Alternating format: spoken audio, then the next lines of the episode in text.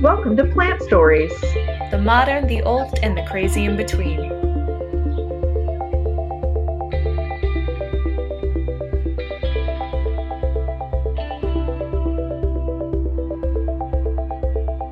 Matter fact. Some Native American tribes associate the coneflower with elk and call it elk root due to their belief that wounded elk seek them out as medicine. That one's a fact. And that takes us into today's episode Echinacea. Echinacea. Ech- Echinacea. It's a fun name, Echinacea. It really is. We're confident in our pronunciation too. Yes, because we've heard it enough times. And Mhm. oddly, like it's way more fun to say echinacea than it is to say coneflower, which is its other most common name, probably. Mhm. But echinacea consists of nine species throughout North America. And there are three of those species primarily which are used for herbal purposes. Those being Echinacea purpurea.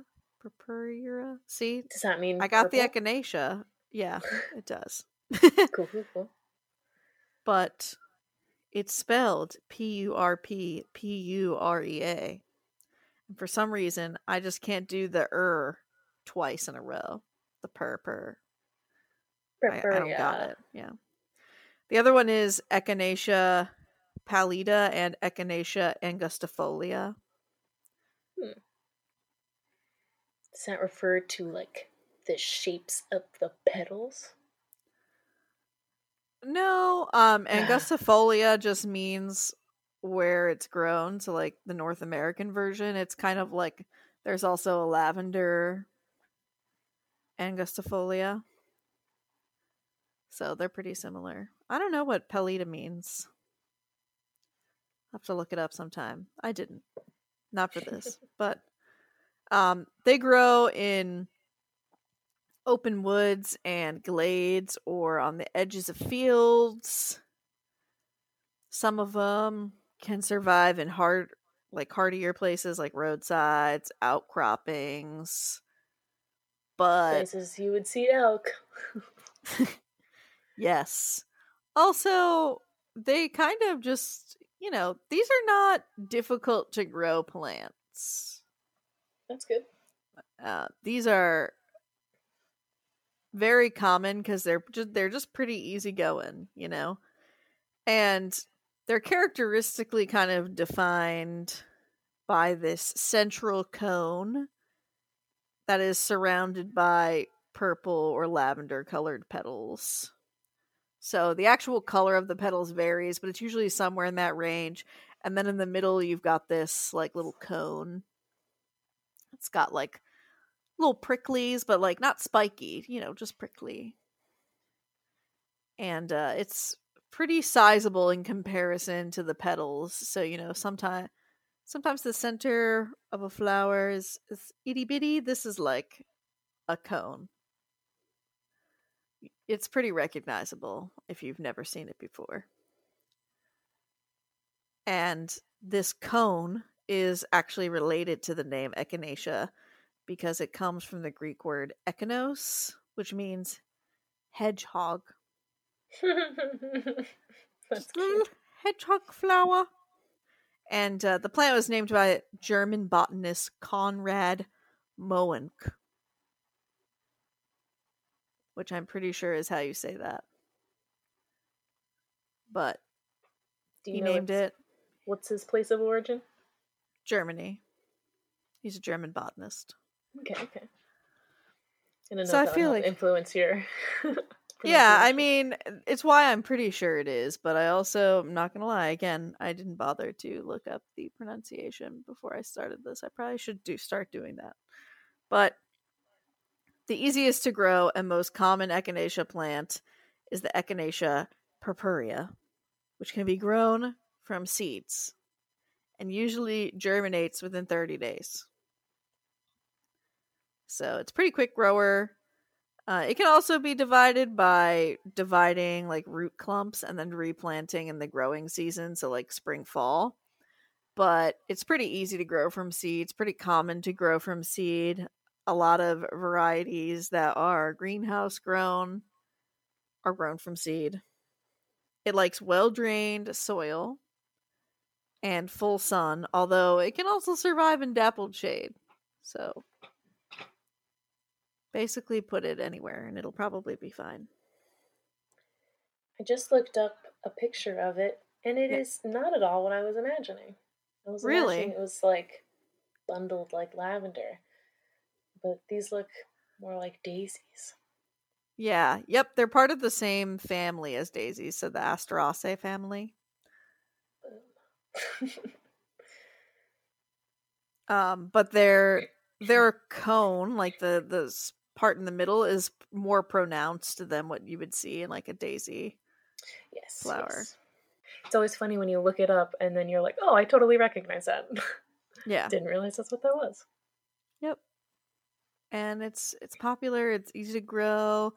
Other varieties can be grown. I mean, they they're slightly more difficult than the uh, Echinacea purpurea, but honestly, mostly still pretty easy.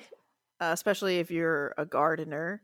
You might have a little more trouble with it if it's your first time with plants, but it was first and foremost a popular medicinal plant for many Native American tribes. So it really doesn't come on to the radar of the larger Western idea of medicine until the settlers came later on uh, and found that a lot of Native American peoples were using this plant medicinally. So this is relatively new to like the global knowledge. Yeah, definitely. I mean, well, to yeah, to the global knowledge for sure, but it's definitely something that many different Native Americans, not in any way to lump them together, but it was a relatively populous plant throughout the United States. And so, especially the different varieties were used um, by different Native American tribes for a lot of similar and slightly different purposes. Um, and it's probably one of the most widely used herbs, you know, during that time. It's it was a pretty big plant. And even now it's actually grown throughout the world in greenhouses and plantations. Pretty much all the echinacea that's grown outside of the United States is the echinacea purpurea. But it is uh pretty wide, widespread use. It's one of the herbs that's actually the most well studied in herbal medicine. And I would say that part of that is because echinacea became one of the most popular medicinal plants used by a very specific branch of botanical and physical therapy based medicinal practices called eclectic medicine that was practiced in the late 19th and early 20th centuries. And so they did partially take some of the medical knowledge from Native Americans and apply it to eclectic medicine in general, echinacea being one of those things. Uh, this branch of medicine is now considered, you know, quote, extinct, although, you know, we have a lot of record of it. And you can find some traces of eclectic medicine in other branches of, you know, herbal based medicinal practices. So they were able to find and promote some things that were used and still are used, but probably one of the biggest things is echinacea. And so in the 1880s, a preparation called Meyer's blood purifier was introduced to the market, and it was this echinacea uh, tincture that was supposed to help with rheumatism, neuralgia, and rattlesnake bites, which feels like a weird combination of things. Sounds like a very regional market. right? This is a very specific area. And it's believed at the beginning of the 20th century, echinacea preparations in general were the most popular plant preparations in the US. But then, as eclectic medicine died out, the interest in the herb in the United States kind of also started to wane. And it really didn't regain popularity here until interest in herbal medicine revived later on in the 1970s and 1980s. So we kind of let it fall to the wayside for a while. But the kind of interesting thing is that as we were kind of starting to ignore this herbal medicine, which really partially happened because of, you know, discoveries that had to do with like antibiotics and things like that. Mm-hmm. That makes sense. Um, cultivation of the echinacea plant began in Germany. So that started in 1939 and actually moved to some other parts of Europe as well. So about 10 years later, moved over to Switzerland. And in Germany, uh, dur- since that time, it's been one of the most highly prescribed herbs as well. So there are also some kind of magical properties that are associated with echinacea. Oh, nice. I If don't know about these. Yeah. If you're into that, um, and they include providing inner strength and prosperity. And they are related to the astrological sign Scorpio and the Nice. planet Mars. so that's me. that is also me. I know.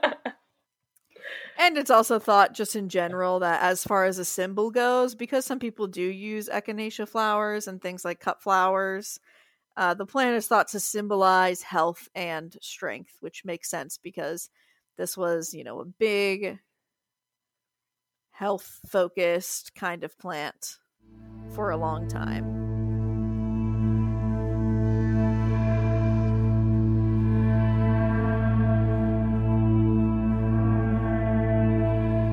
I would say most popularly, extraction teas from the echinacea plant have been used to treat the common cold. So even now, I think it's really something that people recommend for colds. And so there were lots of different Native American tribes that have been using this for similar things before. So the Choctaws and the Kiowa used the plant to treat coughs, the Comanche for sore throats, the Crows, you know, more generally for colds. There were, and this is definitely not an exhausted list, exhaustive list by far, uh, but some examples of other uses by other Native American communities include the Blackfoot and the Cheyenne, who used it to treat sore mouths and gums. So they would have you chew on the roots or chew on the leaves. This is one of the plants that in herbal medicine is used in its entirety. So from root to flower to leaf to stem, all of that can be used. Uh, the Sioux who use the plant juices as part of a rabies bite treatment or for wounds that seem to have gotten kind of like petrified.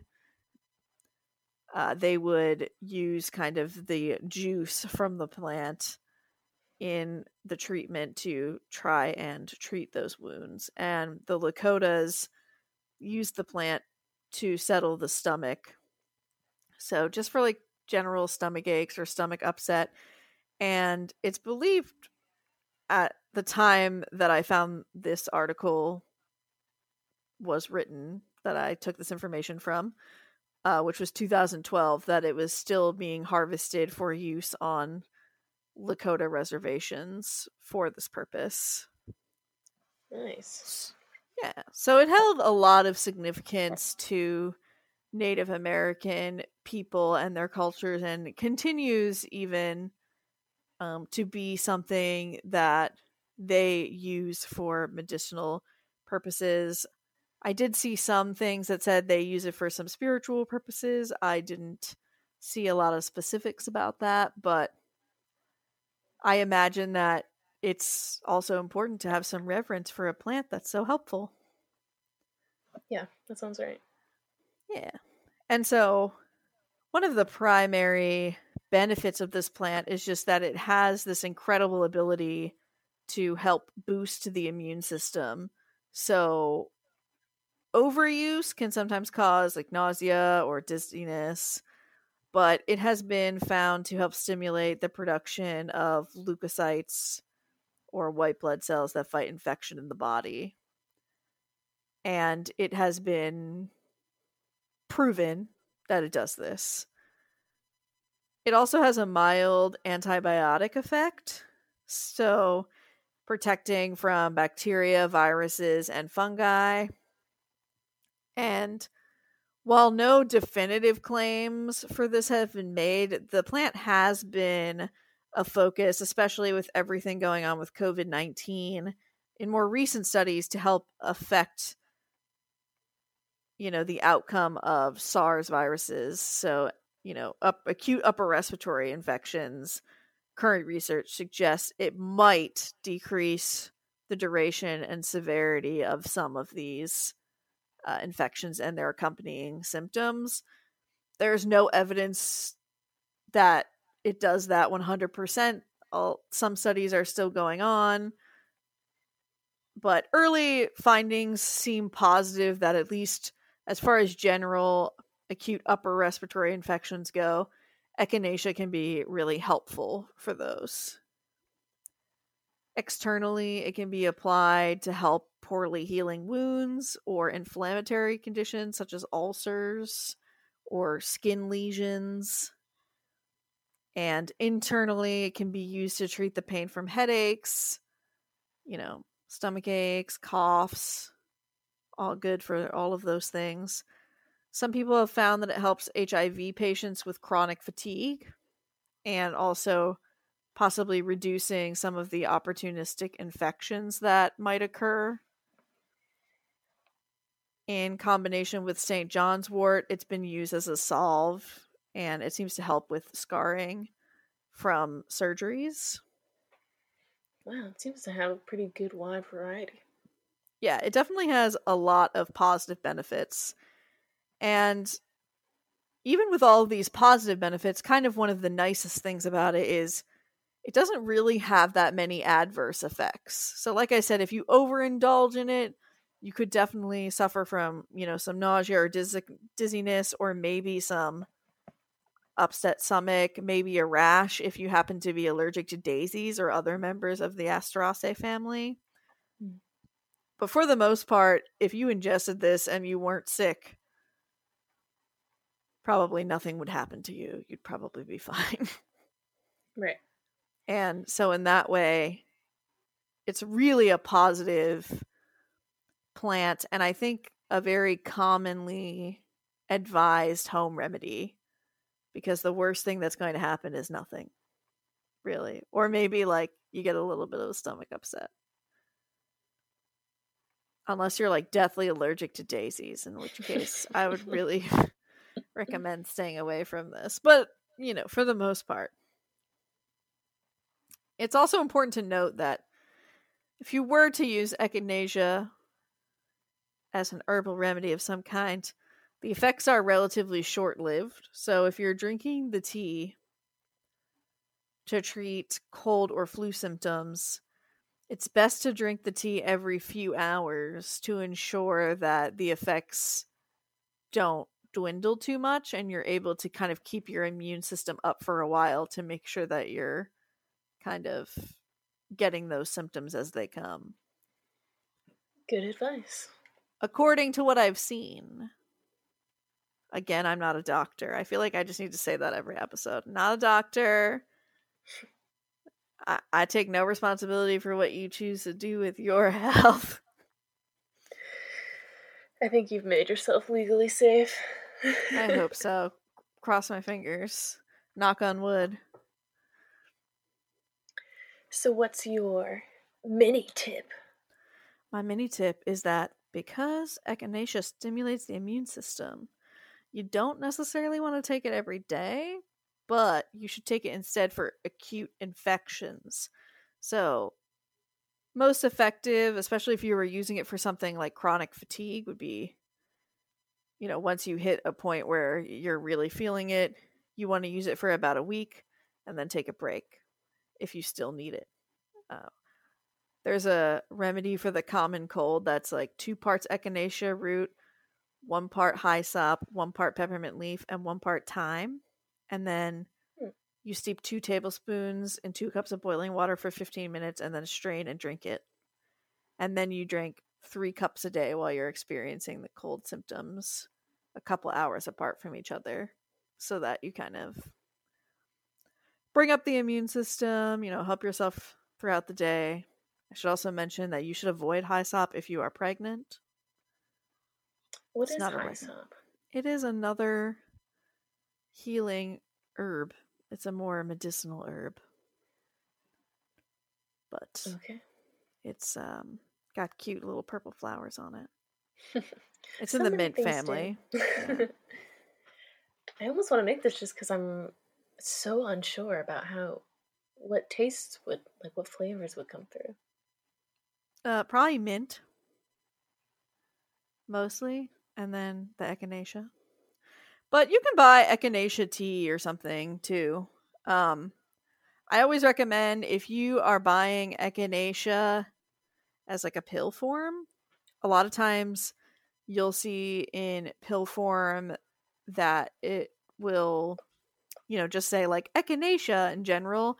But when you read it more closely, it will tell you that it uses a lot of the root. And not that you can't ingest the root, but especially if you're taking it internally, the root is like the least potent part of the plant. Mm. So that's why you got to read those labels. So preference on the flower and stem. Or just grow it yourself, man. You can easily grow it. This is a windowsill plant. I love it. It's so cute, although it does get kind of tall. So backyard plant, you know what I mean? but that's my tip for today. Can can try that, I say, with semi confidence. I found that recipe in a National Geographic book on medicinal herbs, so I feel like it should be okay. If National Geographic can say it, and I can credit them for it, then it's their fault. You post the specs in one of our social media posts so that I can have it written down? yes, I will do that. cool. Well, congratulations on another season of Plant Stories. This was a lovely season finale. Yeah, I don't think we said that before, but season finale, y'all. Because we decided that whenever I randomly want to change topics, we just make a new season. And so this next season is going to be on our BFF alcohol. yes. Alcohol. it's made of a surprising amount of plants. It really is. Bless you, plants, for taking away my troubles for a few hours and then leaving me with a terrible headache. Not all of them. Not all of them. But I am really looking forward to our next season. Uh, do you want to tell them what our next episode is going to be? Our next episode is going to be our holiday Christmas Ding, alcohol ding, episode. Ding, ding, ding, ding, And-. Exactly. it's that time. So it's going to be on eggnog, which is a traditional drink. I I think it's technically directly related to Yule, actually. But I, but I don't know because that's what I'm going to find out for you before the next time that we do this episode. So And we should probably make some for ourselves. That's a good idea. yeah, I'm going to make some and have it ready for the episode so that I'm actively drinking it hmm while That's actually a great idea. Since it'll be alcohol stuff, we'll have a little like moment where we go to the bar. wink, wink. Yeah, we're gonna be like ding ding ding. Hear you some hear some glasses clinking. Mhm. This is casual, y'all. and we can share what um, recipes we each did. We can do different ones. Okay, well I'm not I don't know if I'm gonna go into enough debt. I'm probably just gonna pick one like the day before, but okay. Well, I thought I think I thought you already picked the one that you were gonna do. I took a picture of what I needed ingredients wise, but I Mm. can't say that I necessarily already remember what that was. So Oh, that's fine. We're gonna have to make it, so we're gonna use some kind of specs. We can just share. Give tasting notes. it'll be good. One day, Chris and I will get to record in the same room together again. So Yeah, I forgot. I forget what that's like. And then maybe, maybe for like the last episode of this alcohol thing, we'll get to sit next to each other and clink and glasses clink real in glasses. real life. That's a great goal. That's what we're hoping for.